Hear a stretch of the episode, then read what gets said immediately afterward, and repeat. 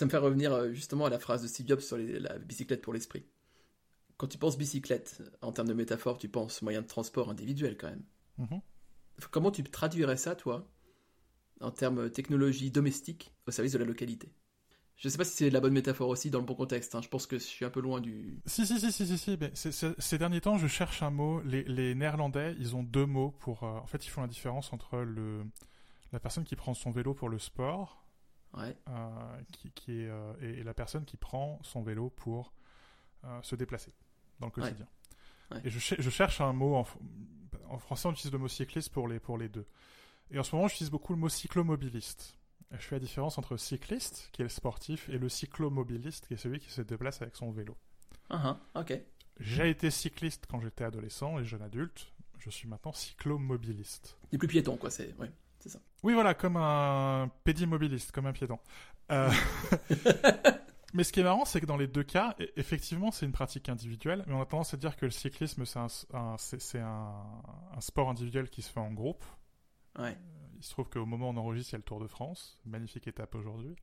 Voilà, il y a, il y, a un- il y a un peloton, et le maillot jaune, il est maillot jaune que parce qu'il a une équipe qui est, qui est capable de l'emmener jusqu'au sommet, et, et ensuite il fait le reste. Donc il y a quand même un collectif au service de l'individu. Euh, où l'individu parfois se sacrifie au nom du collectif, des choses comme ça. Et, et c'est pareil dans le cyclomobilisme, quoi, dans le déplacement au quotidien. C'est sympa d'être tout seul à 6h du matin dans Lyon, je t'assure. Oui, j'imagine. Mais c'est aussi très plaisant quand tu es sur les berges du Rhône, en file indienne, qu'il y a euh, 20 vélos devant toi, 20 vélos derrière toi, et il y a un côté, parfois je me dis c'est comme ça que les poissons euh, évoluent quand ils sont en banc. Ah, je pensais aux canards qui volent, tu sais, en V. Les oies, pardon. Tu le fais sans même y penser, quoi. Ouais. Tu sais quand, Ouais. instinctivement, tu sais quand est-ce qu'il faut freiner, quand est-ce qu'il faut remettre un coup de pédale. Ouais. Tu finis par t'adapter à, tiens, la personne devant moi, elle est moins assurée, euh, elle a un vélove, elle a tendance un peu à pas tenir sa ligne, à aller à gauche, à aller à droite, à tortiller un peu du cul. Euh, Manuel Valls. ou au, Pardon. ou ou au contraire à bien tenir sa ligne et à t'emmener, t'es dans son sillage et il faut vraiment la suivre et, euh, et c'est elle qui te, qui te permet d'accélérer, qu'en plus avec mon vélo qui pèse le poids d'un âne mort, c'est vraiment utile ce genre de personne. Et il y a un côté de s'y pense, euh, enfin, ouais, tu le fais sans y penser quoi, et c'est très agréable, ça devient presque zen quoi, t'es presque découplé de, tes jambes font un truc, Ouais. ton corps fait un truc. Euh, et Ouais, toi, ouais, t'es ouais. plus, t'es plus là, quoi. T'es en train de, tu peux, tu peux vraiment penser à autre chose. Oui, je comprends, tu es dans l'état euh, l'état parfait où le, le corps fait ce qu'il a à faire et avec son propre cerveau. Et, et toi, tu, tu es libre pendant ce temps-là. Ça, c'est génial. Et, euh, et c'est- incroyablement plaisant. Et, et je, je pense qu'il faut qu'on arrive à ça Hum, hum. dans la domotique. C'est-à-dire qu'actuellement, on est dans le cas où euh, on est dans le sport individuel. Quoi. Il faut que tu penses à ta trajectoire. Il faut que enfin, le tennis. il faut que tu sois sur la balle à tout instant. Et il faut pas que tu la lâches des yeux. euh, il faut qu'en même temps tu penses au placement de tes pieds et que là c'est du gazon, là c'est de la terre battue, c'est ceci, c'est cela. Hum. Et il faut qu'on arrive au, au stade euh, où non, c'est, enfin, où c'est presque en pilotage automatique et où ça devient très, très réactif et où tu es capable justement de découpler les, les deux. Et ça devient un truc, oui, complètement. Enfin, comme l'oxygène que tu respires, quoi. On n'a pas besoin de penser à reprendre notre respiration, quoi. En tout cas, pas dans les conditions normales, mais c'est vrai. C'est, euh, en fait, ça, ça me fait penser que tout ça, c'est du- vraiment du flan au final, parce que euh, on, nous, on nous promet depuis euh, si longtemps que la technologie va nous libérer du temps et du loisir, et ça nous ajoute, ça nous ajoute juste des soucis des dépenses, en fait. Et, et, et on, devient opérateur de machine. Enfin, je, l'ai- je l'ai déjà Ouais. dit dans ce podcast. Euh, on nous a donné de nouvelles obligations. On est putain Mm. d'opérateur de putain de machine. Mm. C'est, c'est, pas ma passion, quoi. J'aime bien la techno, j'aime, enfin, j'en ai fait mon métier quand même, mais euh, c'est pas ma passion d'appuyer sur des boutons au quotidien, quoi. Mais, mais malheureusement, on n'est pas dans le cas euh, où je peux faire autrement, où les boutons peuvent, peuvent s'appuyer tout seuls. Hum, Et à cause de deux extrêmes. Parce qu'on a connecté des choses qui n'ont pas besoin d'être connectées, hum. euh, et parce que les choses qui sont connectées ne sont pas intelligentes, ne sont pas assez intelligentes. Encore une fois, il y, a- il y a cette confusion entre intelligence et connexion. Quoi. Et même, enfin, confusion, voire mensonge quand même, parce que le terme smart n'a jamais été aussi usurpé, quoi. Oui, euh, ouais, complètement. Enfin, à, à la, fin- à la fin, euh, que, que- que certains systèmes d'ampoules, quand le réseau Internet tombe, euh, ne puissent plus communiquer entre eux alors que c'est un réseau mesh et tu puisses plus allumer tes ampoules, non, c'est pas smart, c'est complètement con. C'est complètement con. ouais. Mais euh, le tour que prend notre discussion m'ennuie beaucoup parce qu'on devient très critique et un peu encore plus vieux qu'on ne l'est. Mais il faut. Et euh, il faut, il faut, mais euh, Je, je- je crois, je, je crois que la technocritique, c'est utile et qu'il faut faire de la bonne technocritique. ouais. Il faut pas être technocritique en mode euh, les abrutis là qui disent laissez pas les enfants devant, leur- devant, devant leurs écrans. Alors ce qui, ce qui est vrai pour les tout petits, hein, mais Non, non, mais bien sûr, bien sûr. vous êtes a- en a- train de fabriquer une génération de, de, de couillons et tout ça. Alors que non, non, non, on est en train de, de leur donner des outils pour pour aller beaucoup plus loin qu'on est allé, et c'est tant mieux. Il faut pas être techno BA non plus quoi. Dans, en mode euh, il faut tout tout est tout ce qui est plus technologique et tout ce qui est plus connecté, c'est forcément mieux. Je, je crois qu'il faut faire la technocritique et de la bonne technocritique, de la technocritique intelligente. Et je crois que notre mission en tant que geek, en tant que gens qui aiment la technologie, c'est d'être presque plus technocritique que les pires technocritiques. Hum. Parce que moi, en tout cas, je veux que la technologie devienne meilleure. Et je pense pas qu'elle puisse devenir meilleure sans euh, une bonne technocritique. Euh, Et meilleure, euh, alors, meilleure, c'est un mot faible, hein, mais plus, euh, plus juste, plus fiable, plus intelligente, plus libératrice, plus démocratique, plus, avec plus d'effets social. Enfin, tu peux comme ça continuer la conversation pendant 20 minutes. Euh, tu utiliseras d'autres adjectifs parce que t'es un mec de droite. Je pensais à vote électronique quand tu m'as dit démocratique. Tu vois, je me suis dit. hmm. Voilà, alors que, alors que non. Euh, non, non, t'inquiète pas, je suis contre aussi. je crois qu'on est d'accord sur le vote électronique en vrai. en vrai. mais non, non, je, je- enfin, je crois qu'il faut pas avoir peur de, des technocritiques, au contraire. Et même au contraire, peut-être encore plus, je, je, tu rejoins sur la responsabilité parce que euh, les personnes qui, euh, qui sont réfractaires ou qui subissent en fait même carrément, Mhm. qui sont victimes de la, de la technologie, euh, ont besoin d'être représentées aussi. Ouais, C'est quelque chose que, enfin tu vois, mais je, quand je vois ma mère se débattre sur, euh, sur avec iCloud et euh, que ça marche pas sur X photos, enfin que ça tout se mélange comme ça, enfin c'est- dur quoi, ça, ça, ça me fait souffrir pour elle dans un sens. Mais euh, c'est là qu'on voit qu'en fait on, on a un podcast politique et pas techno. C'est la différence entre égalité et équité. Ouais. Ouais. C'est-à-dire que la, la technologie, ça ne doit pas être la grande égalisatrice. Au contraire. Euh, ça doit être très inégal. Oui, très humain au final. Parce que le but, c'est, euh, au contraire, c'est justement de pouvoir se faufiler dans les inégalités, de ramener les gens au niveau des autres, et au final d'avoir un socle technologique très équitable et d'être capable de ramener tout le monde au même niveau. Hum. Et, et donc oui, il faut presque, il faut, il faut presque beaucoup plus aider quelqu'un comme ta mère ou comme la mienne, hein, parce que ça marche avec la mienne aussi, Oui. euh, qui sont un peu paniqués face euh, au techno, euh, plutôt qu'à moi, quoi. Moi, j'ai pas besoin que, enfin, ça va, quoi. Puis quand, quand j'ai un pépin, je peux utiliser le terminal, quoi. Enfin, c'est bon, quoi. J'ai pas besoin de. Donc c'est pas à moi qu'il faut rendre service, quoi. Mais là, je reviens là-dessus, c'est que ça devient, enfin, de fait, c'est affaire de spécialistes, pour l'instant en tout cas. Et j'ai l'impression que c'est quand même quelque chose d'inscrit dans l'ADN de la technologie telle qu'elle est aujourd'hui, quelque chose de très profond, quoi. Euh, encore une fois, je vois aucune initiative dans l'autre sens, euh, mais peut-être que j'ai une vision, euh, enfin, j'ai sans doute même une vision très très étroite sur le sujet. Ce qui m'inquiète un peu, c'est que euh, pour l'instant, le futur, de la- enfin, le, enfin, présent et le futur de la technologie est aux mains de boîtes quand même privées avec des intérêts du coup privés. Et, euh, Et, et qui sont toutes de la même culture. qui sont toutes de la même culture absolument. Et qui en fait qui au final même si elles ont des différences philosophiques sur, sur des- certaines finalités sur le principe d'utiliser la technologie de cette manière se retrouvent toutes. Moi, ce qui, ce qui m'atterre, ce qui m'atterre toujours, c'est que quand on se met devant un ordinateur, on utilise une métaphore qui a été conçue dans les années 80. Ouais. Donc on a une métaphore devant qui, qui- qui a 40 ans, la métaphore du bureau, qui à mon avis est dépassable. Hmm. C'est-à-dire que cette idée que l'ordinateur, ça doit être un fac-similé d'un bureau rêvé qui n'a jamais été le bureau tel qu'il a été organisé dans aucune entreprise, euh, à mon avis, cette idée est dépassable. Et pourtant, non seulement il n'y a aucune prétention de refondre la métaphore du bureau, mais sur des systèmes qui auraient pu remettre ça en cause, typiquement l'iPhone et l'iPad, on y revient. oui c'est vrai On- on- not- notamment l'iPad, quoi. C'est presque déprimant, quoi. On est en train de déconstruire tout ce qui faisait de l'originalité de l'iPad, et on revient à, on va avoir des fenêtres qui flottent au-dessus de ce qui est de facto un bureau. il y a un trackpad il y a un trackpad on, on a une application fichier, on range les fichiers dans des dossiers, parce que, mais, mais qui, qui fait ça chez lui, quoi? Qui range vraiment des fichiers dans des dossiers, quoi? Hmm. Euh, Enfin, et je veux dire, c'est, enfin, c'est efficace tout ça, mais encore une fois, je crois que c'est dépassable. Hmm. On met pas d'argent, on met pas dans, d'énergie là-dedans, on préfère en mettre dans le bitcoin et l'arnaque des crypto-monnaies, on- qui, qui ne font rien par dépenser de l'énergie et, et puis c'est tout. Euh, dans l'intelligence artificielle qui n'a rien d'intelligent et rien d'artificiel, puisqu'en fait, euh, dans la plupart des cas, c'est des tâcherons du clic qui, qui, qui, qui les opèrent. Hmm. Et on résout au final euh, aucun vrai problème profond de l'informatique au quotidien et de l'informatique euh, que les gens utilisent, quoi. C'est un peu. euh, je sais pas, frustrant, déprimant, enfin, je sais pas quel mot faut, faut employer, mais ouais. Il était un, un- une débauche de début, euh, de, de, changement. Et euh, je, je, pèse vraiment mes mots déjà très légers, parce que je ne suis pas certain que ce soit ça. Mais le fait que Siri, par exemple, exécute certaines tâches en local maintenant, enfin, ou bientôt quoi. Est-ce que tu vois pas par là, bon, même s'il y a toujours les problèmes d'activation par la voix, et du coup ces problèmes notamment d'accent, on en parlait, est-ce que tu, il n'y a pas une insensible euh, rotation vers quelque chose d'un peu plus humain, justement?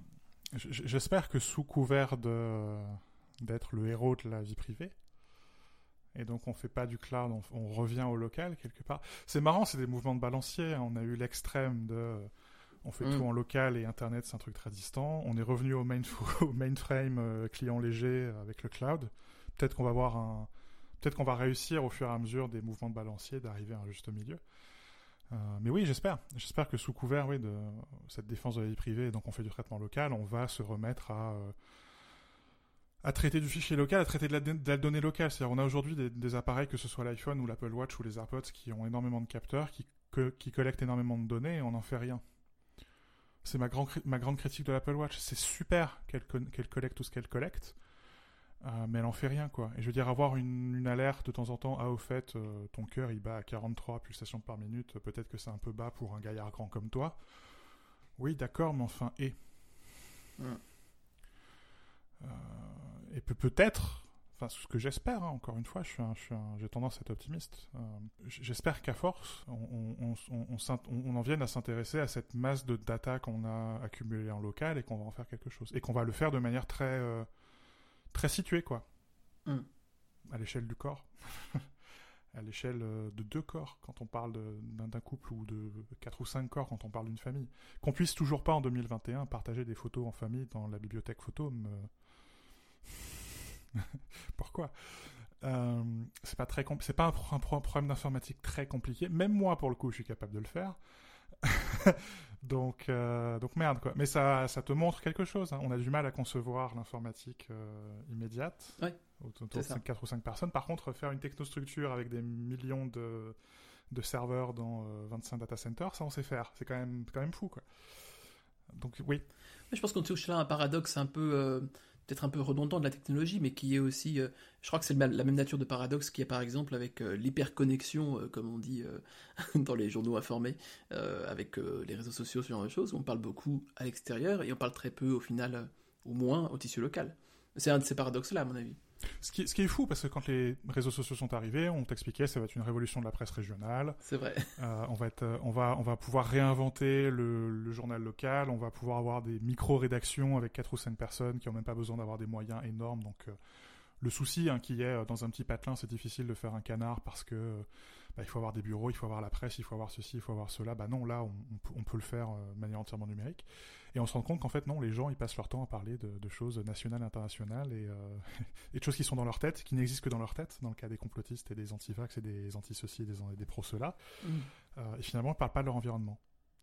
Ils parlent pas de ce qu'ils voient, ils parlent pas de ce qui est autour d'eux. Ou sinon, ils parlent que de ce qui est en dessous de leur nez, quoi. Ce que j'ai euh, Oui. mangé, ce que j'ai acheté, et, et ce que j'ai entendu, ou ce que j'ai dit, ou ce que je crois. Alors qu'on a des appareils qui nous permettent de filmer et de photographier notre environnement, euh, ces appareils, au lieu d'être- des fenêtres vers notre environnement, sont devenus des murs. Je trouve ça vraiment surprenant, hein, parce que j'y croyais. hein. Euh, c'est peut-être mon côté optimiste là, qui pour le coup m'a m'a tué, mais j'y croyais. hein. Je suis incroyablement surpris. Alors qu'on n'a euh, jamais pris autant de photos, que finalement ces photos en disent, en, en ont jamais dit aussi peu. Je sais pas quoi répondre. non, non, c'est c'est- c'est- c'est, euh, c'est un peu triste, c'est sûr. Euh, je pense que peut-être que l'astuce était déjà dans le mot écran, tu vois, déjà de base. Au final, c'est une barrière. Non, en vrai, euh, plus sérieusement, je mais, pense mais, que... mais, mais, mais, mais c'est marrant parce que écran et l'autre mot c'est moniteur. Oh, c'est vrai. Dans les deux cas, tu as un. C'est, c'est- finalement, c'est la dalle qui te regarde, c'est pas toi qui regarde la dalle. C'est marrant. hein. C'est ça qui, en fait, qui me fait douter d'une possible, euh, je vais parler en termes, euh, en termes religieux encore une fois, euh, d'une possible rédemption technologique. je pense pas que ce soit possible, tu vois. Enfin, je pense que la nature est faite de telle manière que on, a- on, a- on a toujours, on va toujours essayer de reconstruire la tour de Babel, tu vois. On va toujours essayer de recommuniquer avec, avec la version, la meilleure version de nous-mêmes, tu vois, ou voir avec Dieu. Enfin bon, c'est peut-être parfois les les mêmes choses selon certaines personnes. Et, et quoi qu'il arrive, tu vois, c'est toujours voué à l'échec en fait, parce que bah, bah parce que c'est comme ça. Il y a sûrement plein de raisons. Hmm, c'est là, sans vouloir surjouer nos différences politiques, c'est là où tu fais voir ton conservatisme.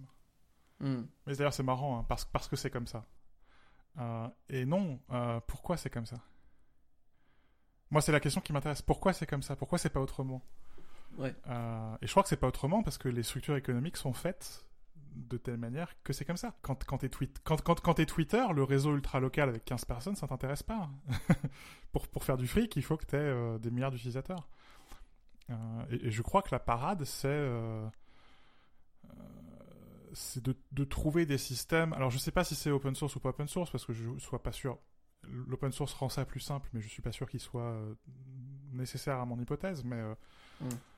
On peut faire des choses qui sont qui sont beaucoup plus décentralisées, qui sont beaucoup plus euh, euh, qui sont beaucoup plus petites, quoi, avec des, des systèmes. euh, je, je crois qu'il faut qu'il faut il faut repartir de, de l'échelle de l'individu et de son réseau immédiat. Il faut être capable de de reconcevoir euh, la, la taille des mailles. C'est-à-dire voilà, il y a l'individu, moi, moi et ma famille, Ouais. moi et mon quartier, ou ma communauté, euh, voilà, ma communauté religieuse, ma communauté politique, ma communauté ceci, enfin mon entreprise, ceci, cela. Tout ceci dans euh, le système politique qu'est l'État-nation. Tout ceci dans euh, l'espace culturel et l'espace économique qu'est le monde. Il y a, des choses à réinventer là-dessus. Mais le souci, c'est que cette expérimentation-là et ces formes de structure-là, elles sont incompatibles avec la manière dont le, dont capital risque aujourd'hui fonctionne. Donc, à partir de là. Oui, euh, je pense qu'on est, on est d'accord là-dessus. C'est certain que c'est pas. euh, ouais. Mais les réseaux qui fonctionnent le mieux, qui ont le moins de soucis de modération, qui ont le moins de soucis de complotisme et de choses comme ça, euh, c'est les réseaux qui sont des fédérations de petites communautés, typiquement Reddit et Pinterest, qui sont les deux seuls réseaux sociaux que j'arrive à consulter, sans une boîte d'antidépresseurs à portée de main. Et c'est pas uniquement de la culture de l'entre-soi, parce que oui, tu- Reddit, tu peux être uniquement dans le subreddit des claviers mécaniques si t'as envie, mais Oui, oui, bien sûr. c'est pas que ça. Euh, Et puis derrière, t'as euh, toute l'épaisseur du flux public, quoi. Donc tu peux avoir les deux échelles qui se, qui se répondent, quoi. Et d'ailleurs c'est marrant parce que les mêmes que tu vas voir dans le flux public, même si tu suis pas le flux public, tu vas finir par les voir dans ton subreddit, et donc la culture globale influe Oui. sur la culture locale, la culture locale influe sur la culture globale. C'est pour ça que ces réseaux-là euh, m'intéressent beaucoup. Et je crois qu'il y, a- il y a des choses à faire là-dessus. Oui, c'est vrai que c'est intéressant. Il y a une influence, euh, on va dire, un peu comme euh, le le corps océanique et les, et les différentes plages, quoi. On va dire quelque chose peut s'échouer. Oui, c'est intéressant. Et en même temps, alimente global, globalement, euh, alimente le, le- le- le- une sorte de réseau. Et après, effectivement, chaque, chacun adapte à sa sauce. Oui, à la fin, peu importe la plage du monde sur laquelle t'es, c'est la même eau, quoi. Oui, c'est intéressant ça. Mais tu vois, enfin, euh, ce que je me demandais, c'est pendant que tu évoquais ce, ce- ce- ce système-là, c'est est-ce que justement on n'a pas besoin d'adapter technologiquement une- un modèle de fonctionnement qu'on avait auparavant, qu'on a perdu? Tu vois ce que je veux dire? Hum, hum, hum. Euh, Par exemple, enfin bon, bon, voilà, le, le- le capitalisme n'est pas non plus, euh, n'a pas toujours été là. Et est-ce que euh, Toi, t'as envie de lire l'enracinement comme un, de, de Simone Veil comme un pamphlet pour une nouvelle structure numérique? je, ça me tenterait pas mal, ouais. Est- et c'est là où on se retrouve. Euh, Non, parce que je pense que, comme l'Ecclésiaste le dit, tu vois, je pense qu'il n'y a rien de fondamentalement nouveau sous le soleil. Adapter la technologie. Donc, enfin, oui, la technologie euh, est sur ce modèle-là aujourd'hui parce qu'elle est dans ce monde-là. Parce qu'elle est sur ce cette structure-là euh, qui, qui, l'a, qui en fait un agent, euh, on va dire, négatif. euh, je parle un peu caricaturalement, mais voilà. euh, parce que le profit, parce que ceci, parce que cela. Parce que l'oppression, parce que voilà. Et si.